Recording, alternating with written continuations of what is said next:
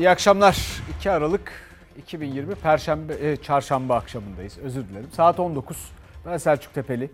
Bugün zorunda mıyız dedik. Tabelamız bu. Bunu nasıl açıklayacağımı bilemiyorum. O kadar çok şey var ki söylenecek. Siz söylersiniz zannediyorum ve benden daha iyi değerlendireceğinizden kuşkum yok. Efendim hemen bu salgınla mücadeleye dönelim. Şimdi en çok konuşulan konu, şu anda gündemimizdeki konu aşı meselesi. 11 Aralık verilen tarih biliyorsunuz. 20 milyon doz aşı gelecek Çin'den ve bu iki aşamalı yapılacağı için bir hafta arayla 10 milyon kişi aşılanacak 11 Aralık'tan itibaren ve ücretsiz olacak. Bunu tekrar kayda geçirelim. Şimdi insanlar tabii merak ediyor, hepimiz merak ediyoruz. Bu aşı nedir, ne değildir, yaptıralım mı, yaptırmayalım mı, zorunda mıyız? Bunu biz bilemeyiz, bunu uzmanlar bilir, bunu otoriteler bilir, karar verenler bilir. Sonra biz de duruma bakarız ve hesabını sorarız. Ama şunu biliyoruz ki bu salgını önlemek zorundayız ve bunun birkaç yolundan bir tanesi önlemler, bir tanesi de aşı. Tedbir olmadan, aşı olmadan sadece tedaviyle salgın önlemek mümkün değil. O yüzden bu salgını önlemek zorundayız.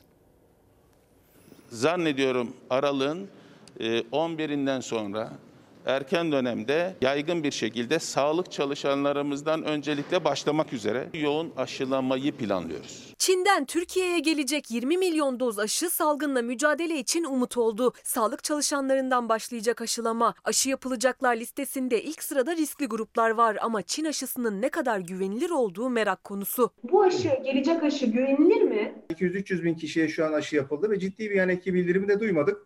Dolayısıyla güvenli olduğunu ben düşünüyorum aşılama konusunda. Siz bu aşıya olacak mısınız? Kesinlikle olacağım. Siz peki bir uzman olarak aşıyı öneriyor musunuz? 40 senedir aşıyla çalışan biri olarak aşıların hepsinin son derece güvenli ve hastalıklardan korunmanın en ucuz yolu olduğunu ve en etkili yolu olduğunu biliyorum. Tereddüt edilmemesi gereken bir yöntem. Salgını bitirmenin pek etkiliyor. İlk aşıyı Sağlık Bakanı Fahrettin Koca olacak. Zaten bakan güvenilirliği daha yüksek olduğu için bu aşının tercih edildiğini söyledi. Çin'in Sinovan aşısı inaktif. Daha önce çok kere birçok aşılama tekniğinde kullanılan aşı tekniği. Bu çok daha güvenilir o anlamda baktığınız zaman. Daha önce denediğimiz aşı tiplerinden olduğu için çok daha gönül rahatlığıyla yapılabilir etki anlamında. Ama etkinlik anlamında virüsten kurtulmayı istiyorsak en az %70 ve üzeri etkin olmasını bekliyoruz. Aşının güvenilirliği konusunda iki önemli nokta var. Biri gösterdiği yan etkiler, diğeri ise etkinlik oranı. Türkiye'nin Çin'den alacağı aşının ne kadar koruduğu hakkında henüz net bir bilgi yok. Çinlilerin ay sonunda faz 3 çalışma sonuçlarını açıklamasıyla ortaya çıkacak. Hem Çin hem de Alman aşılarının faz çalışmalarını yapan ekibin üyesi olan İstanbul Üniversitesi Tıp Fakültesi Dekanı Profesör Doktor Tufan Tükek ay bitmeden sonuçların alınacağını söyledi. Daha önce zaten bunlar 80 bin tane Çin'de sağlık çalışanını aşılamışlardı ve o aşılama sonrasında da ciddi bir %80'in üzerinde bağışıklama olduğunu söylemişlerdi. Ama tabii faz 3 çalışmasının sonucu henüz bilmiyoruz. Faz 3 çalışmasının sonucu bu ay sonuna doğru çıkacak. Çinliler verileri paylaşacak sanırım, değil mi? Ben o kadar da kalmayacağını düşünüyorum. Daha erken açıklanabilir. İlk etapta gelecek 20 milyon aşı 10 milyon kişiye uygulanacak. Aşılama bir kişiye 2 hafta arayla 2 defa yapılacak. Toplam 50 milyon doz aşı 25 milyon kişiye uygulanacak. Pandemiyi bitirmek için bir aşılama stratejisi geliştiriyorsanız mutlaka toplumun en az %60-70'ini aşılamanız gerekiyor. Avrupa ve Amerika'da aşılama konusunda sona yaklaşıyor. Fransa'da aşı kampanyası ilkbaharda başlatılacak. Almanya'da hazırlıklar tamamlandı. 15 gün içinde aşılamanın başlaması planlanıyor. Amerika Birleşik Devletleri de aşı yapılacak öncelikli kişileri belirledi. Aşı sağlık çalışanlarıyla yaşlı bakım evlerinde kalanlara dağıtılacak. Efendim bu aşı meselesinde sakin olmak, tedbiri elden bırakmamak lazım ve sıramızı beklemek zorundayız. Bir defa öncelikle toplumun belli kesimlerinin evvela aşılanması gerekecek. Bunu da anlayışla karşılamak zorundayız. Aşının işe yarayıp yaramayacağı aslına bakarsanız hangi aşı olursa olsun ki dün bunu paylaşmaya çalıştım. 170 proje vardı bu salgının birkaç aylık döneminde. Bunlardan 34'ü 3. aşamadaydı. Bunlardan 9'u insanda denenmeye başlamıştı ve başarılıydı. Bunlardan 4'ü elit aşı onların arasından sıyrılmış ve işe yarayan aşı olarak dünya medyasının gündemine girmişti. Onlardan bir tanesi bu Çin aşısıydı. Şimdi dolayısıyla biz uzmanlardan daha fazla bir şey söyleyemeyiz. Karar alıcılardan öte bir laf edemeyiz. Ama şunu söylemek lazım. Bir defa bu eski usullerle, yani ölü virüslerle vücudun bunu tanımasına, bu virüsü tanımasına olanak verecek bir aşı. Amerika'daki aşılar genetik bir takım değişikliklerle üretilmiş aşılar. İlk defa deneniyor, başarılı ama eski yöntem değil.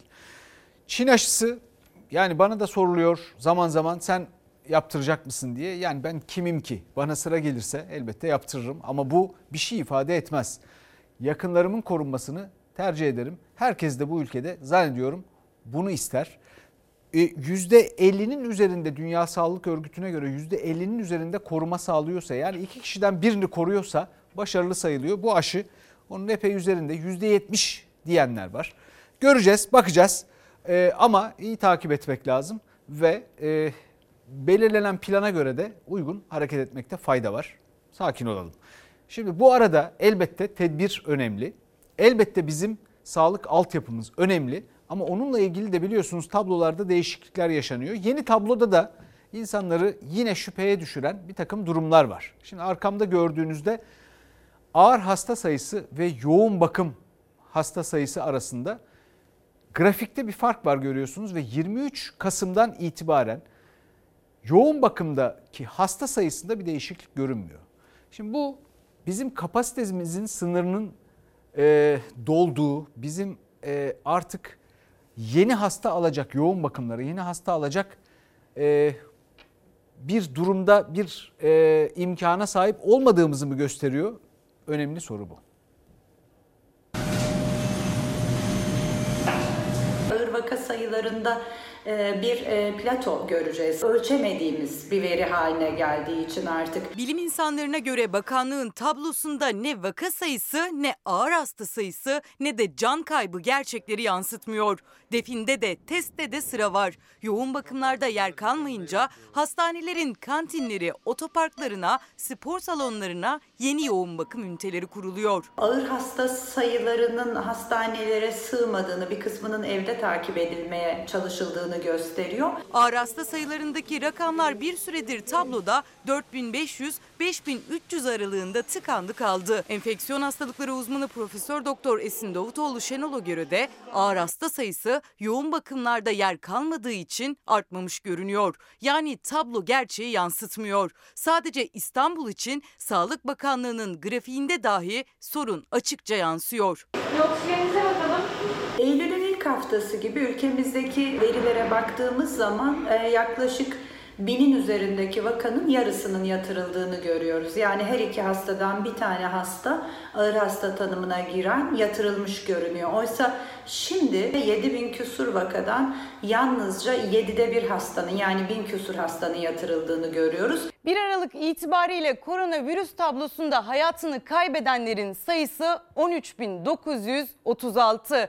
Bu rakamın üzerine bir de bulaşıcı hastalıklar ve mezarlıklardan gelen rakamlar eklendiğinde uzmanlara göre tablodaki rakamın tam 4 katına ulaşıyor sayı. Profesör Doktor Elif Dağlı'nın hesabına göre Türkiye'de Mart ayından bu yana 53.000'den fazla kişi Covid nedeniyle hayatını kaybetti. Covid kadar fazla bulaşıcı bir hastalık salgını var da biz bundan haberdar değilsek çok ayıp olur herhalde. İstanbul Büyükşehir Belediyesi ile İzmir Büyükşehir Belediyesi Mezarlıklar Müdürlüğü son dönemlerde bulaşıcı hastalıktan hayatını kaybedenlerin sayısını açıklıyor. İstanbul'da son bir haftada bulaşıcı hastalık sebebiyle hayatını kaybedenlerin sayısı 1389. İzmir'de ise bu rakam 480'e ulaşıyor. Koronavirüsün genel tablosuna baktığımızda hayatını kaybedenlerin toplam sayısı son bir haftada 1235.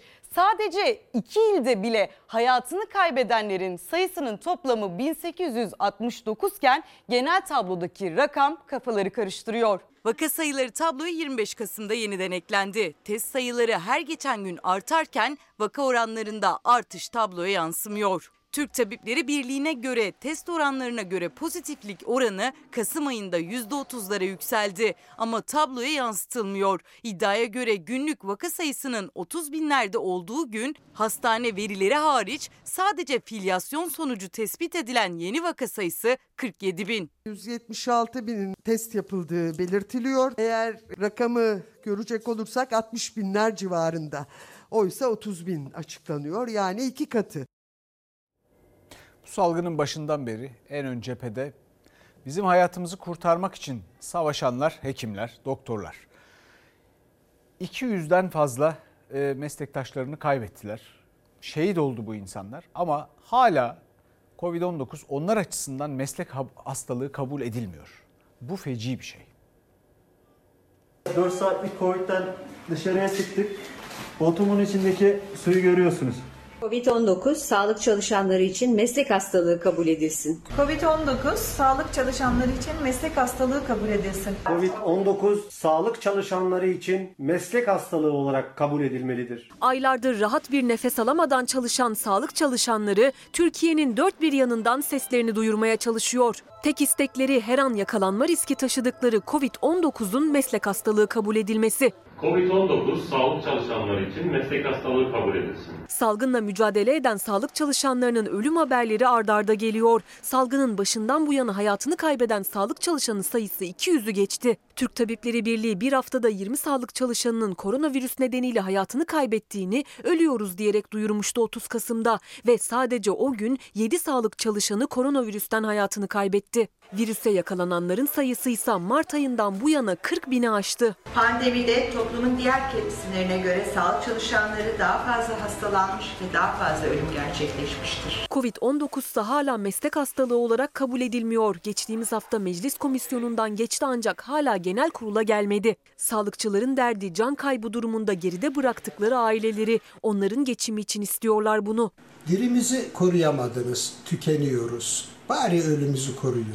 Covid-19 hastalığı meslek hastalığı kabul edilsin. Doktorlar, hemşireler, hasta bakıcılar, eczacılar, filyasyondaki diş hekimleri hepsi risk altında. Bu ağır şartlarda çalışıyorlar. Sağlık çalışanları 130 ülkede olduğu gibi Türkiye'de de Covid-19'un meslek hastalığı kabul edilmesini istiyor. Tükendik. Başta kaybettiğimiz meslektaşlarımız olmak üzere Covid-19'un tüm sağlık çalışanları için meslek hastalığı olarak kabul edilmesini talep ediyoruz. Covid virüsünü taşıyan hastanın tanısını ve tedavisini yapan sağlık çalışanları değil mi? Kurallara göre bir hastalık bir iş kolunda, toplumun diğer kesimlerine göre daha yaygınsa meslek hastalığı sayılmalıdır. Efendim sağlık çalışanları, hekimlerimiz eğer bu yolda bizim hayatımızı kurtarmak için çabalarken en ön saflarda ve günde kaç saat inanamazsınız. İnsanlar böyle çalışmak zorunda mı? Ama Türkiye'de böyle. Bu yolda hayatlarını kaybediyorlar. Peki ne oluyor? Arkada kalanlara, geride bıraktıklarına kim sahip çıkıyor? Hiç kimse sahip çıkmıyor. Yani buna tahammül etmek zorunda mıyız? Bu insanların geride bıraktıklarına sahip çıkılmayacak mı? Bu insanlara böyle bir güvenceyi bu ülke vermeyecek mi? Doğrusunu isterseniz bunun cevabı elbette karar vericilerde, elbette iktidarda.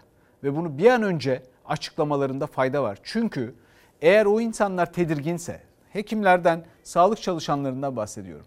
Eğer yorgunsa, eğer korkuyorsa, eğer üzgünse emin olun bizim hayatımız tehlikededir. Şimdi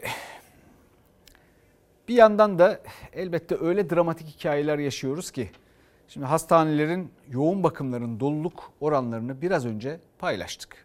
Tam olarak bilgilere, verilere de hakim değiliz. Bilim insanları da Türkiye'de kendi ülkenin kendi modellerini geliştirecek araştırmaları yapamıyorlar. Çünkü Sağlık Bakanlığı bütün bilgiyi tek elinde tutuyor. Bilim insanları niye var o zaman diye dün sorduk, bugün bir daha soralım.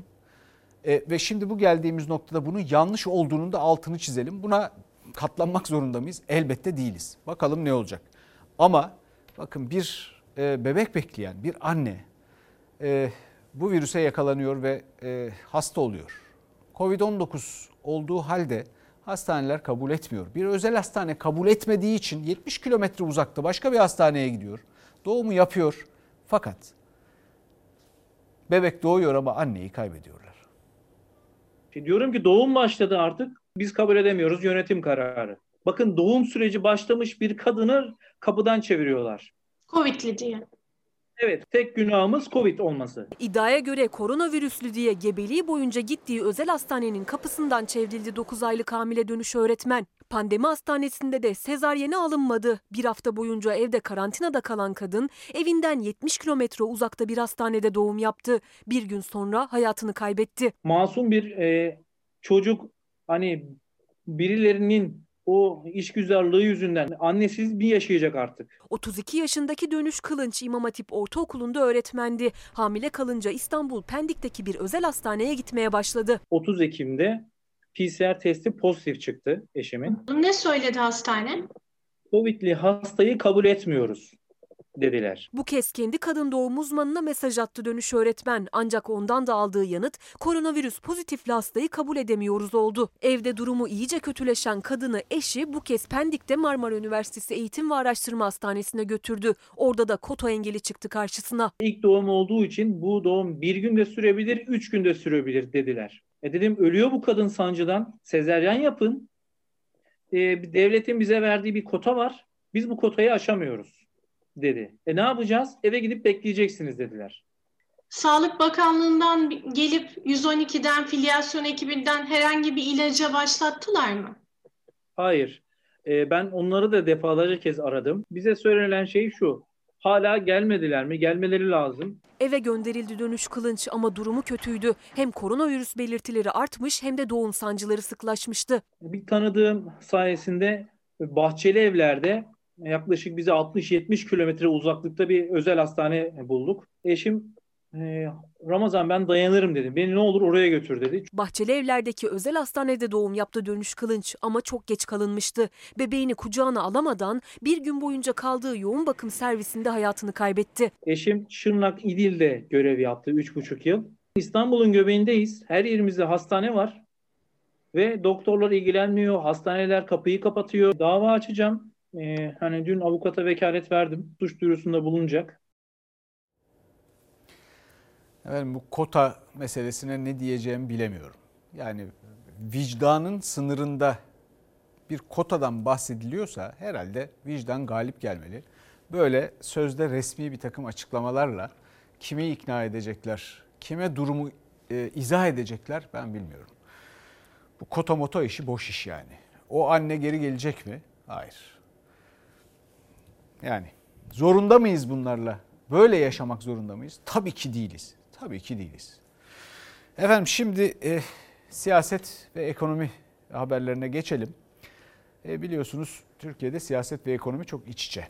Zaten ekonominin fena halde siyasileşmesiyle ilgili bir meselemiz var. O meselenin de en odağındaki, merkezindeki sorulardan bir tanesi tasarruf bu itibar mı? Niye? Çünkü siyaset iktidar cenahından yükselen şöyle bir ifade var. İtibardan tasarruf olmaz. Muhalefetse buna itiraz ediyor. Ekonomik bağımsızlığımız şu anda tehlikede. Eğer siz 18 yılda dışarıdaki tefecilere, yani bize borç verenlere $187 milyar faiz ödemişseniz oturup hepinizin düşünmesi lazım. İtibardan tasarruf olmaz zihniyetini kökten reddediyor. Saadet Partisi lideri Karamollaoğlu gereksiz harcamalar ve itibar tartışması açtı. CHP lideri Kılıçdaroğlu borçları hatırlattı. Ekonomik bağımsızlık için alarm verdi. Türkiye ile Yunanistan'ın dış borca ödedikleri faiz kıyaslaması ise dikkat çekti. Yunanistan kaçla borçlanıyor uluslararası piyasalarda? 1000'de 9. 1000 liradan 9 lira faiz veriyor. Türkiye Cumhuriyeti Devleti en son $2,5 milyar %6. Dünyanın en yüksek faizini veriyor. Niçin? Tüyü bitmemiş yetimin hakkını kim koruyacak? Muhalefet ekonomi gündemden düşürmüyor. Her başlıkta eleştirilerin dozu yüksek. Ekonomimiz son 20 yılın en kötü seviyesinde. Korkarım ki bu günler daha iyi günler. İhale yapıyorsunuz. İhaleyi yapan kim?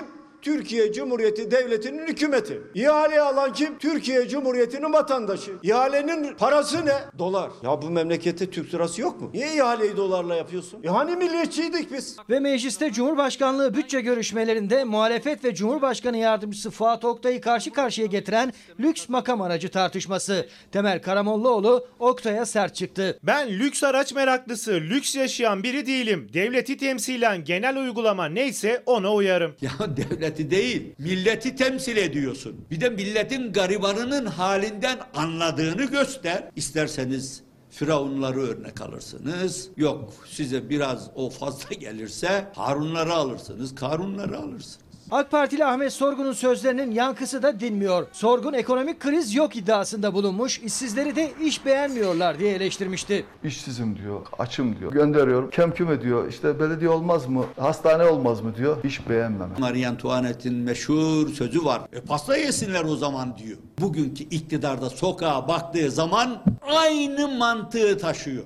İş var, işi beğenmiyorlar zannediyor. Yok ya, iş yok. İşsizlik büyüyor. Vatandaşımız çocuğuna harçlık veremiyor. Cumhurbaşkanlığı bütçesini %28 oranında artırıyorlar. İşsizlikten geçim sıkıntısına, kamu harcamalarından faizlere ekonomi muhalefeti konuşturuyor.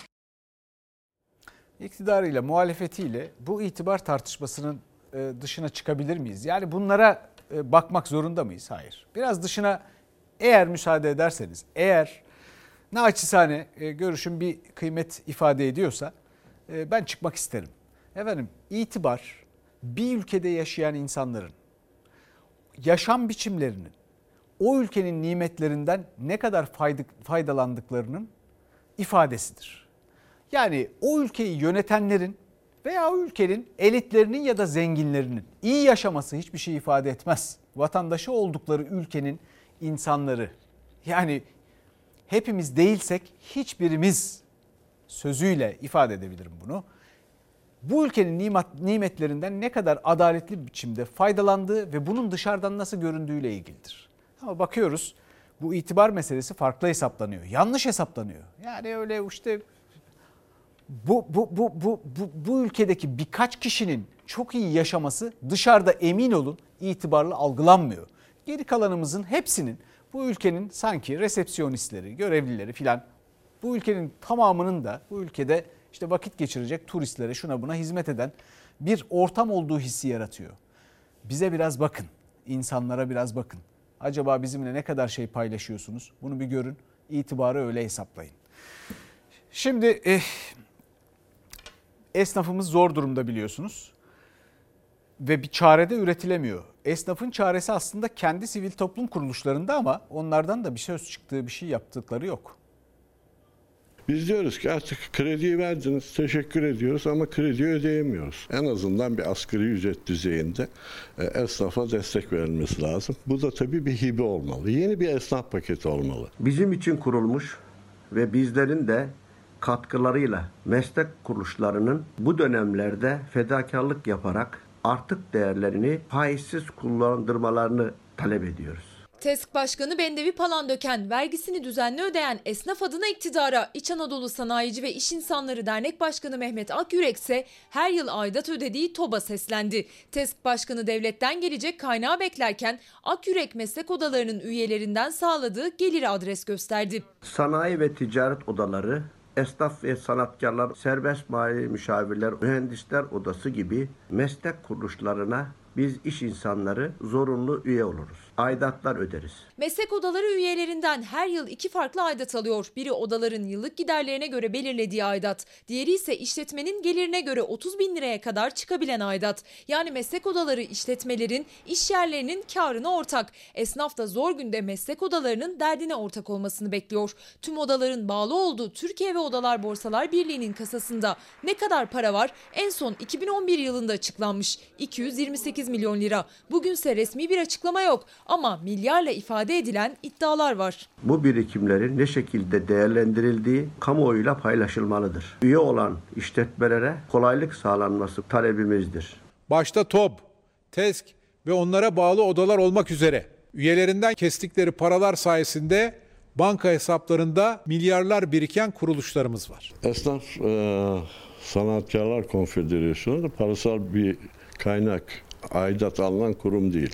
Birlikler odalar vasıtasıyla toplanıyor. Yani TESK'in bir fonu yok. Fonumuz kuruluyordu biliyorsunuz, ahilik sandığı. Para verilmesi lazımdı esnaf tarafından. Zaten esnafta para yok. 12.023'e kadar hükümet uzattı. TESK Başkanı Bendevi Palandöken, TESK'in düzenli alınan aidatlarla kurulan bir fonu olmadığını, gelirinin tek sefere mahsus esnaf iş yerini açarken alınan sicil parası olduğunu söyledi. Ortalama 300 lira ama meslek odaları hem iki farklı aidat alıyor üyelerinden hem de ihaleye gireceklerden sicil belge parası, üretim kapasitesi rapor parası gibi yan ödemeler talep ediyorlar. Bu paralarla kuleler diktiler. Devlete istendi helikopterler aldılar. Şimdi bu paraları üyelerinin ihtiyaçları için kullandırma zamanıdır. Öyle kredi mredi de değil. Doğrudan nakit desteği olarak. Faizsiz kullandırmalarını talep ediyoruz. Yani peki gördük mü bütün bu fonlar, mesela işsizlik fonu, hep bu ülkenin dar gelirlisi, hep bordrolu yaşayanı ya da esnafı bu ülkenin yükünü çekiyor. Bir takım fonlar oluşuyor. O fonlardan kullanılıyor ve bu ülke onların yüzü suyu hürmetine yürüyor. Ayakta kalıyor. Sonra da kimse sormuyor. Mesela Türkiye Odalar ve Borsalar Birliği Başkanı Rifat Hisarcıklıoğlu 20 yıldır görev başında. Biliyorsunuz işte barolarla ilgili filan pek çok tartışma başladı. Vay efendim orada hiç yönetimler değişmiyor filan diye. Türkiye Odalar ve Borsalar Birliği'nde niye değişmiyor mesela? 20 yıldır görevde Rifat Hisarcıklıoğlu ve o fonlar esnafın faydası için niye kullanılmıyor? Niye alındı o paralar? Ve ne yapıyorlar? Ben size ne yaptıklarını söyleyeyim.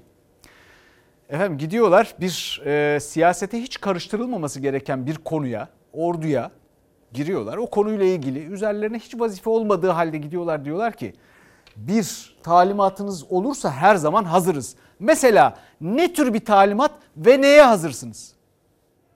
Hangi sebeple olursa olsun birilerinin çıkıp da silahlı kuvvetleri özel olarak kullanıp, orduyu özel olarak kullanıp onu satılmış kelimesiyle yan yana koymaları gerçekten akla ziyan bir husus. Genelkurmay Başkanı'ndan en alttaki erine kadar bütün ordunun benim başımın üstünde yeri vardır. Bir Genelkurmay Başkanlığı, iki Diyanet İşleri Başkanlığı. Bu ikisi siyasetin dışında olmak zorundadır. CHP Mersin Milletvekili Ali Mahir Başarar'ın tank palet fabrikası üzerinden dile getirdiği devletin ordusu Katar'a satılmış sözleri siyaset gündemini karıştırırken STK'lar Milli Savunma Bakanlığı'na destek ziyaretine gitti. Asker ilk kez konuştu. Kılıçdaroğlu da yine tank palet fabrikası üzerinden Atatürk'ün ordusunun hakkını kim savunacak çıkışı yaptı. 20 milyar dolarlık ordunun tank palet fabrikası kime verildi? Katar ordusuna. Bir sent bile almadılar. Bizim ordumuz diyoruz. Peki ordunun hakkını, hukukunu kim savunacak? Mustafa Kemal'in ordusunu kim savunacak? Tabii ki adalet bunun cevabını verecek. Ama keşke o kişi çıkıp da ben bunu demek istemedim, özür dilerim yanlış bir şey yaptıysam deseydi çok daha anlamlı olurdu. Bir milletvekilinin silahlı kuvvetlerimiz için satılmıştır gibi bir ifadeyi kullanması hiç hoş olmamıştır. Çok yanlıştır. İnanıyorum ki hukuk da onun gereğini yerine getirecektir. Genelkurmay Başkanı bir cümlelik de olsa açıklamayla siyaset alanına girmiştir. Dur paşam diyoruz. Orduya bunu yapma. Bir yalanın peşine bir partiyi taktılar. Sen orduyu takma, o makamı takma. Partili Genelkurmay Başkanlığı utanç verici bir şeydir. O utancın Hulusi Akar'a münhasıran kalmasını temenni ederiz. Akar ve Güler, sivil toplum, meslek örgütleri ve sendika başkanlarının destek ziyareti sırasında konuştu. TOB, TESK, TİSK, Türk İş, Hak İş, Harp İş, Kamusen ve Memursen başkanları da CHP'li vekil Başarar'ın sözlerini eleştirirken ordumuzun arkasındayız mesajı verdiler. Ordu ülkemizin göz bebeği, ülkemizin ve milletimizin şerefi. Bize bir talimat olursa biz buna her zaman için hazırız. 24 saat 365 gün. Bize ne görev verirsiniz biz yapmaya hazırız. 50 milyon dolar Rıfat Bey sizin için nedir? 50 milyon doları 15 dakikada toplayın. Bu utançtan Türkiye'yi kurtarın arkadaşlar. Destek ziyareti yapmışsınız. Ayaklar sizin, akıl sarayın.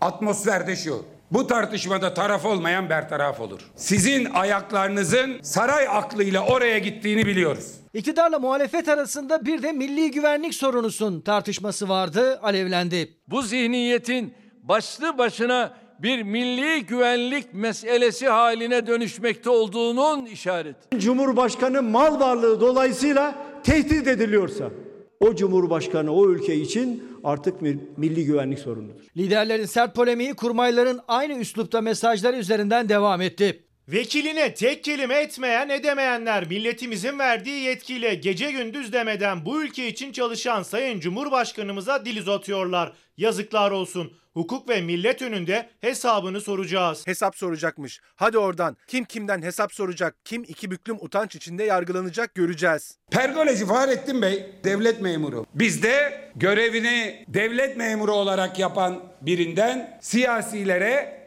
siyasi cevap duyamazsınız. Yapmayız, yaptırmayız. Siyasetin sıcak gündemine meslek örgütleri ve sendikalarla birlikte uzun süredir ilk kez asker de dahil oldu. Ankara dalgalandı. Ya bu konu o kadar acayip bir konu ki ordunun siyasete karıştırılmaması gerektiğini söyleyen Mustafa Kemal Atatürk bütün bir Balkan Savaşı'nı yaşadıktan, özümsedikten sonra onun niye kaybedildiğini anlıyor ve tabii ki diyor ki orduyu siyasete karıştırmayın. Şimdi ne oldu? Şimdi bakın. Zaman değişiyor, dönemler değişiyor. Daha önce buna itiraz edenler iktidara geliyorlar. Sonra o itiraz edenlere daha önce o tabloda yer alan başka insanlar bir şekilde taraf değiştirerek katılıyorlar ve bir fotoğraf veriyorlar. Fotoğrafa baksanıza. 28 Şubat fotoğrafı gibi değil mi bu? Nereden nereye geldik biz yahu? Nasıl bir şey bu? Birisi bana bunu açıklarsa ne alakası var? Ordu üzerinden siyaset bir kere işini yapsın. Bu STK'lar yani şunu demeye çalışıyorum. Esnafa para bulsun. O fonları hayırlı işler için bu esnafın işini kolaylaştırmak, hayatını devam ettirmesini sağlamak için, hayatta tutmak için kullansın. Atanmışlar da atanmışlığını bilsin. Ama öyle olmuyor bakın. Buyurun işte. Tablo bu. 28 Şubat tablosundan ne farkı var? Bir bakalım önümüzdeki günlerde göreceğiz. Bu arada tabii bu polemiğin başlamasından itibaren. Ya bu arada tabii şunu da söylemem lazım. Bakın bu gibi konularda taraf olmayan bertaraf olur falan ya da bunun gibi büyük sözler etmemek gerekir. Bu önemli bir şeydir. Ya da işte milli güvenlik sorunu. Ben iktidardan da duyuyorum, önce onlardan duydum. Şu milli güvenlik sorunu sonra muhalefetten de duydum. Bu milli güvenlik sorunu diye tarif etmemek gerekir. Çünkü bunlar bu ülkenin hayatını kolaylaştırmıyor. Bunlara biz de katlanmak zorunda değiliz. Ama bir kapı polemiği var. Kapıyı gösterme polemiği. Bu polemiğin başlamasının biliyorsunuz bir eleştiriyle olduğunu hatırlarsınız. Cumhuriyet Halk Partisi'nden bir milletvekilinin ifade özgürlüğünü bana kalırsa benim kanaatim ifade özgürlüğünü kullanarak yaptığı bir eleştiri. Yani kimse eleştirilmez değil. Bu eleştiri üzerine de işte kapıyı gösterin diye bir takım başka baskılar oluştu, çağrılar oluştu. Muhalefetten de bizim kapının önüne konacak kimsemiz yoktur açıklaması geldi.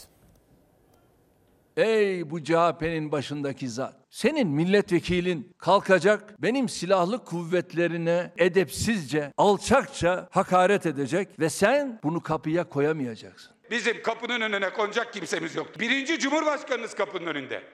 1. Başbakanınız kapının önünde. 3. Başbakanınız kapının önünde. İlk meclis başkanınız kapının önünde.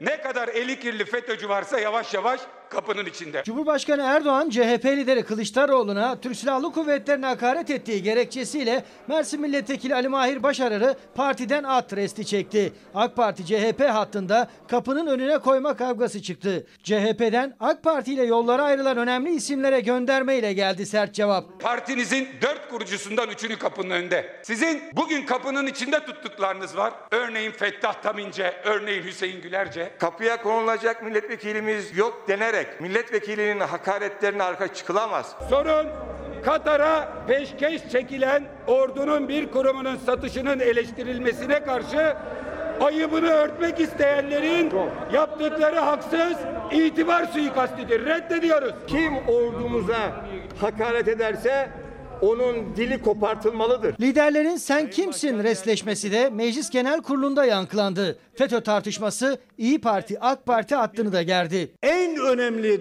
kritik noktalara FETÖ'nün bütün mensuplarını yerleştirdi.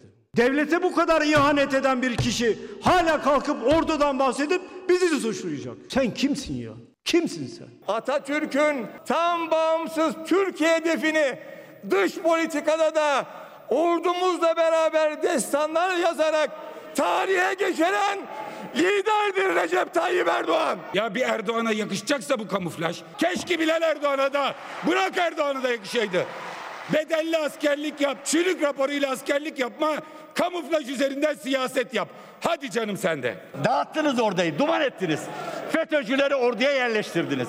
Ondan sonra onlar şerefsizler geldi burada darbe yaptılar. Bunun müsebbibi de sizsiniz. FETÖ'yle ilgili bu suçlamalarda bulunanlar dönüp kendilerine baksınlar. Mecliste tansiyon hiç düşmedi. Bir tartışmada Katar'a yapılan satışlar üzerinden çıktı. Allah aşkına. Bir canlı hayvan böyle satılmaz. Ya bu ordunun silah fabrikası. Katar'a olan nefret niye? Katar'ın Müslüman ülke olması mı? Milletten milletin malını kaçırmayın. Milletin kafasında soru işareti ve istifam uyandırmayın. Türkiye Büyük Millet Meclisi'nin o uzun hikayesinin, o görkemli hikayesinin içinde yer almayacak türden tespitler, yorumlar ve analizler bunlar. Bu konuşmalara bakıyorum. Efendim işte dini, işte o ülke şu dinden de, bu ülke bu dinden de. Ya Katar dediğiniz arkasında ve ülke içinde bütün mekanizmasında İngilizlerin olduğu bir ülke. Şimdi bir defa algı önemli bir şey. Bu ülke kendi kimliğine dair bir takım kararlar veriyor. Ne olmadığına dair de bazı ön yargıları olabilir.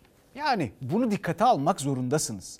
Şimdi bu meselede evet dış sermaye, yabancı sermayeye ihtiyacımız var. Doğru. Ama yabancı sermaye gelirse ülkesini, milletini falan bunları boş verin.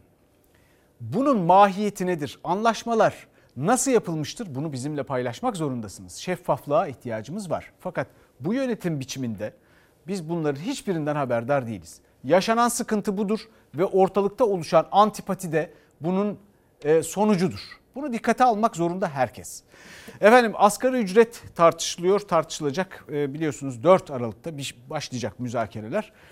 Bu arada da bu asgari ücret için sendikalar birlik kararı verdi. Fakat benim hafızamda daha önceki tecrübelerden yola çıkarak doğrusu sendikalara dair pek bir olumlu itimadım yok açık söyleyeyim size. Hatırlıyorsunuz o anekdotları, o yaşananları. Bakalım neler olacak. İktidar vergi muafiyetini asgari ücrete mutlaka uygulamalı.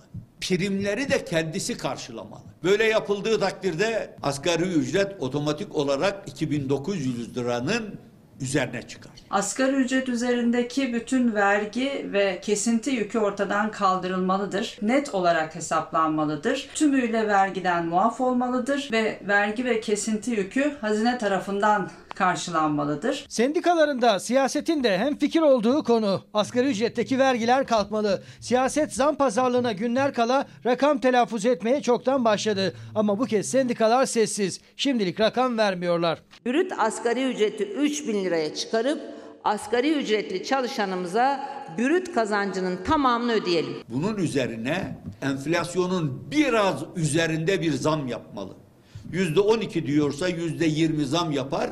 Bu 3500 liraya yakın bir zam manasına gelir. Avrupa'daki en düşük asgari ücret bizde. Çin'deki bazı bölgelerin bile altına düşmüş vaziyette. Bugün asgari ücret ülkemizde ortalama ücret haline gelmiştir. En az 3100 lira olmalı. İlk olarak Meral Akşener önermişti. Asgari ücret brüt olarak çalışana verilsin diye. Devlet gelir vergisini ve SGK primini ve diğer tüm kesintileri üstlensin demişti Akşener. Aynı formülü Temel Karamollaoğlu da önerdi. Siyaset yeni asgari ücrette 3000 lira bandında hemfikir. Asgari ücret bir sembolik ücret değil, bir ortalama ücret haline gelmiştir. Türkiye bir asgari ücretleşme sürecini yaşamaktadır. 39 liraya insanlar açlık ve sefalete terk ediliyorlar. 39 lira al, sus. Bu paraya kira mı öder, karnını mı doyurur, evin yakıtını mı alır soran yok. Türkiye asgari ücret sıralamasında Avrupa'da sondan 2. sırada. Gözler Cuma günü başlayacak ve pandemi nedeniyle ilk kez video konferans yöntemiyle toplanacak pazarlık masasında. 3 sendikanın hükümet ve işverenin karşısına koyacağı rakamda. Yetmezmiş gibi bir de İstanbul Büyükşehir Belediye Başkanı Ekrem İmamoğlu'na suikast ihbarı iddiası tansiyonu biraz daha yükseltti. suikast ihbarına ilişkin size nasıl bir yansıması oldu? O bilginin merkezi bakanlık ve yetkililer. Bizim bildiğimiz konu bu kadar. Açıkçası biz işimize, gücümüze devam ediyoruz. Suikast ihbarı iddiasının hedefindeki isim İstanbul Büyükşehir Belediye Başkanı Ekrem İmamoğlu ilk kez konuştu. Güvenlik hassasiyeti artırıldı ancak programlarında bir değişiklik yok. İçişleri Bakanı Soylu da suikast iddiasının girişim değil, ihbar seviyesinde olduğunu söyledi. Suikast girişimi söz konusu değildir. Sansasyonel sonuçlar oluşturabilecek kişiler, eylemler, kurumlar, yerler, terör örgütleri kendilerine ait bir hedef belirler. Sürekli olarak bu tip tehditler gelir. 9 Kasım'da İstanbul'da 11 ilçede eş zamanlı IŞİD operasyonu gerçekleştirildi. 17 terörist gözaltına alındı. Operasyonların devamı Ankara'da da sürdü. 18 kişi yakalandı. Tam da operasyonların üzerine 23 Kasım'da resmi bir yazı gitti İstanbul Büyükşehir Belediye Başkanlığı'na. Ekrem İmamoğlu'na suikast ihbarının istihbarat bilgisi iletildi. Dikkatli olunması istendi. Çıkan ilk haberlerde suikast girişiminin son anda önlendiği ve şüphelilerin yakalandığı açıklanmıştı. Emniyet suikast girişimi ya da yakalanan kimse yok dedi. Yeni bir konu değil. Danışmanım Murat Bey gerekli açıklamaları yaptı. Orada zaten detaylar var. Onun dışında bir bilgiye sahip değiliz. Bilgi dahilinde mevcut önlemler korunmuş ve hassasiyet aktarılmıştır. Tarafımızda herhangi bir eylemcinin yakalandığı bilgisi mevcut değildir.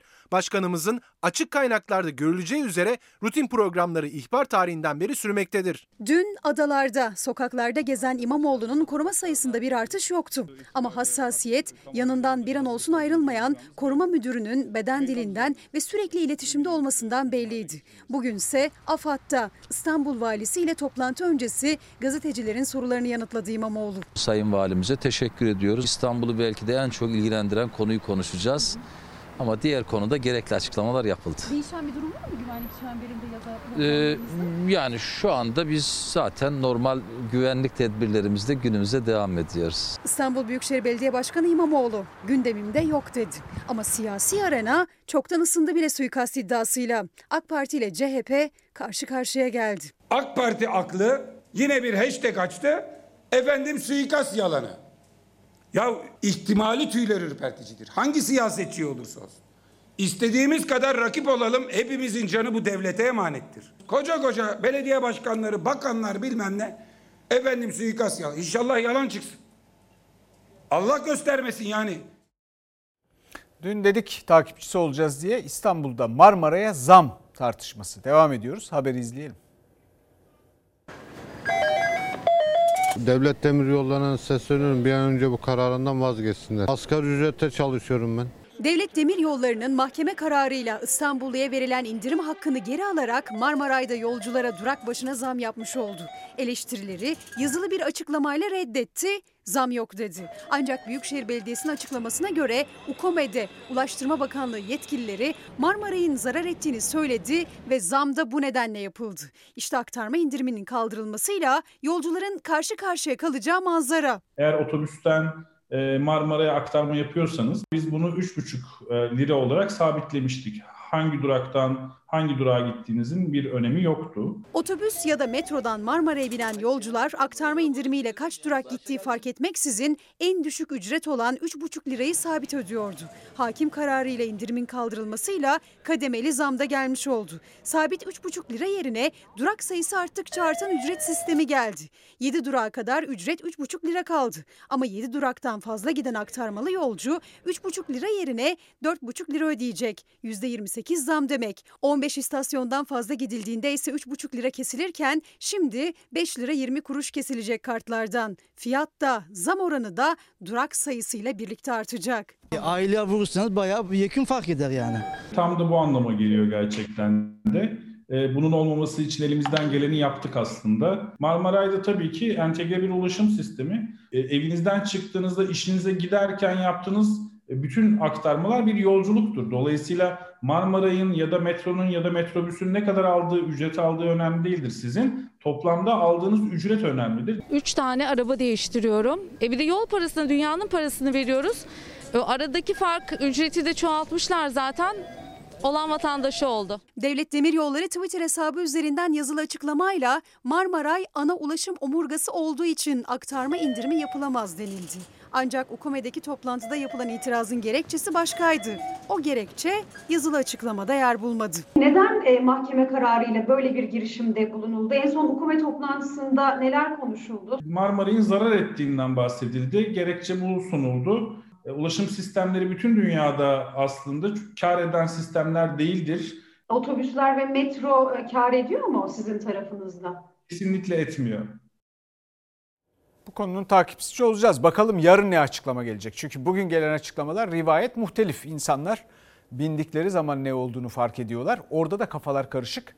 Göreceğiz bakalım ne olacak. Efendim başkentte biliyorsunuz çeyrek asırdır neredeyse bitmeyen bir yapı vardı. 25 yıl sonra tamamlandı. Cumhurbaşkanlığı Senfoni Orkestrası'nın artık bir mekanı var. Tebrik edelim, hayırlı olsun diyelim.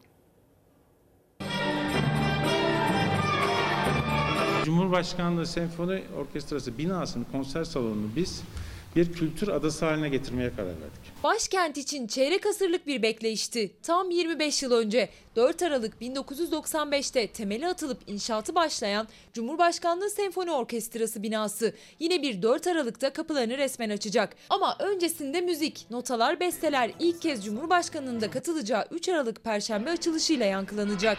Bu bina 62.500 metrekare kapalı alanı var. 3 bölümden oluşuyor. 1.500 metrekare civarında bir performans bölgemiz var.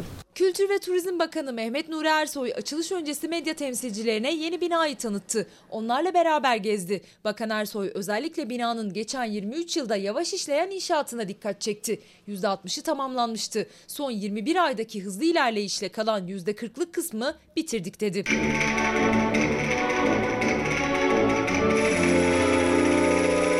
Açılışı Cumhurbaşkanı Erdoğan yapacak. 2023 koltuk kapasiteli yeni Cumhurbaşkanlığı Senfoni Orkestrası salonunda pandemi dolayısıyla sadece 300 kişiye konser verilecek. Açılışın hemen ardından da Cumhurbaşkanlığı Senfoni Orkestrası'nda konserler başlayacak. Konserleri izlemenin bedeli ise 50, 70 ve 100 TL arasında değişen fiyatlarla olacak. Öğrenciler içinse fiyat 25 lira. Bir reklam arası efendim. Bugün tabelamızda zorunda mıyız dedik ama sonra siz tabii bana kızdınız belki çünkü sizin paylaştığınız hiçbir mesajı ben burada aktarmadım. Size söz zorunda mıyız tabelasıyla başka şeyler yazarsanız bugünkü eksiğimi yarın tamamlamaya uğraşacağım çünkü önemli. Pek çok konuda zorunluluk değil bizim için çünkü burası büyük güzel bir ülke ve bir tek şey var zorunda olduğumuz. Beraber birbirimizi severek ve kulak vererek yaşamamız. Bir Fox TV izleyicisi, Fox Haber izleyicisi. Fox Haber izleyicisi olmasına da gerek yok. Türkiye'nin değerli bir insanı. Melih Üzülmez, Kocaeli'den harika bir şey yapmış. Bize bir yılbaşı tebrik kartı göndermiş. Bunu yapalım. Bakın bu güzel bir şey. Ve demiş ki, değerli Selçuk Bey ve tüm Fox TV çalışanları, hiçbir şeyin kolay olmadığı ve gündemin çok hızlı değiştiği dünyamızda zamanı doldurup sizleri az da olsa geçmişe götürmek ve oradaki sade mutluluğu hatırlatabilmek için sizlere ve sizlerin gibi birçok kişiye, kuruma bu kartlardan yolladım. Sizleri tanımıyor olabilirim. Ben sade sıradan bir insanım. Hepimiz gibi. Biz de öyleyiz. Ben de öyleyim.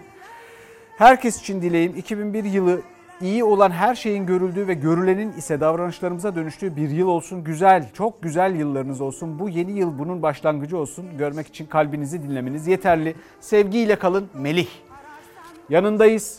Siz de tebrik kartları gönderin. Bizden bugünlük bu kadar. Yarın görüşmek üzere. Derya olur gidersin, bir başkadır benim memleketim.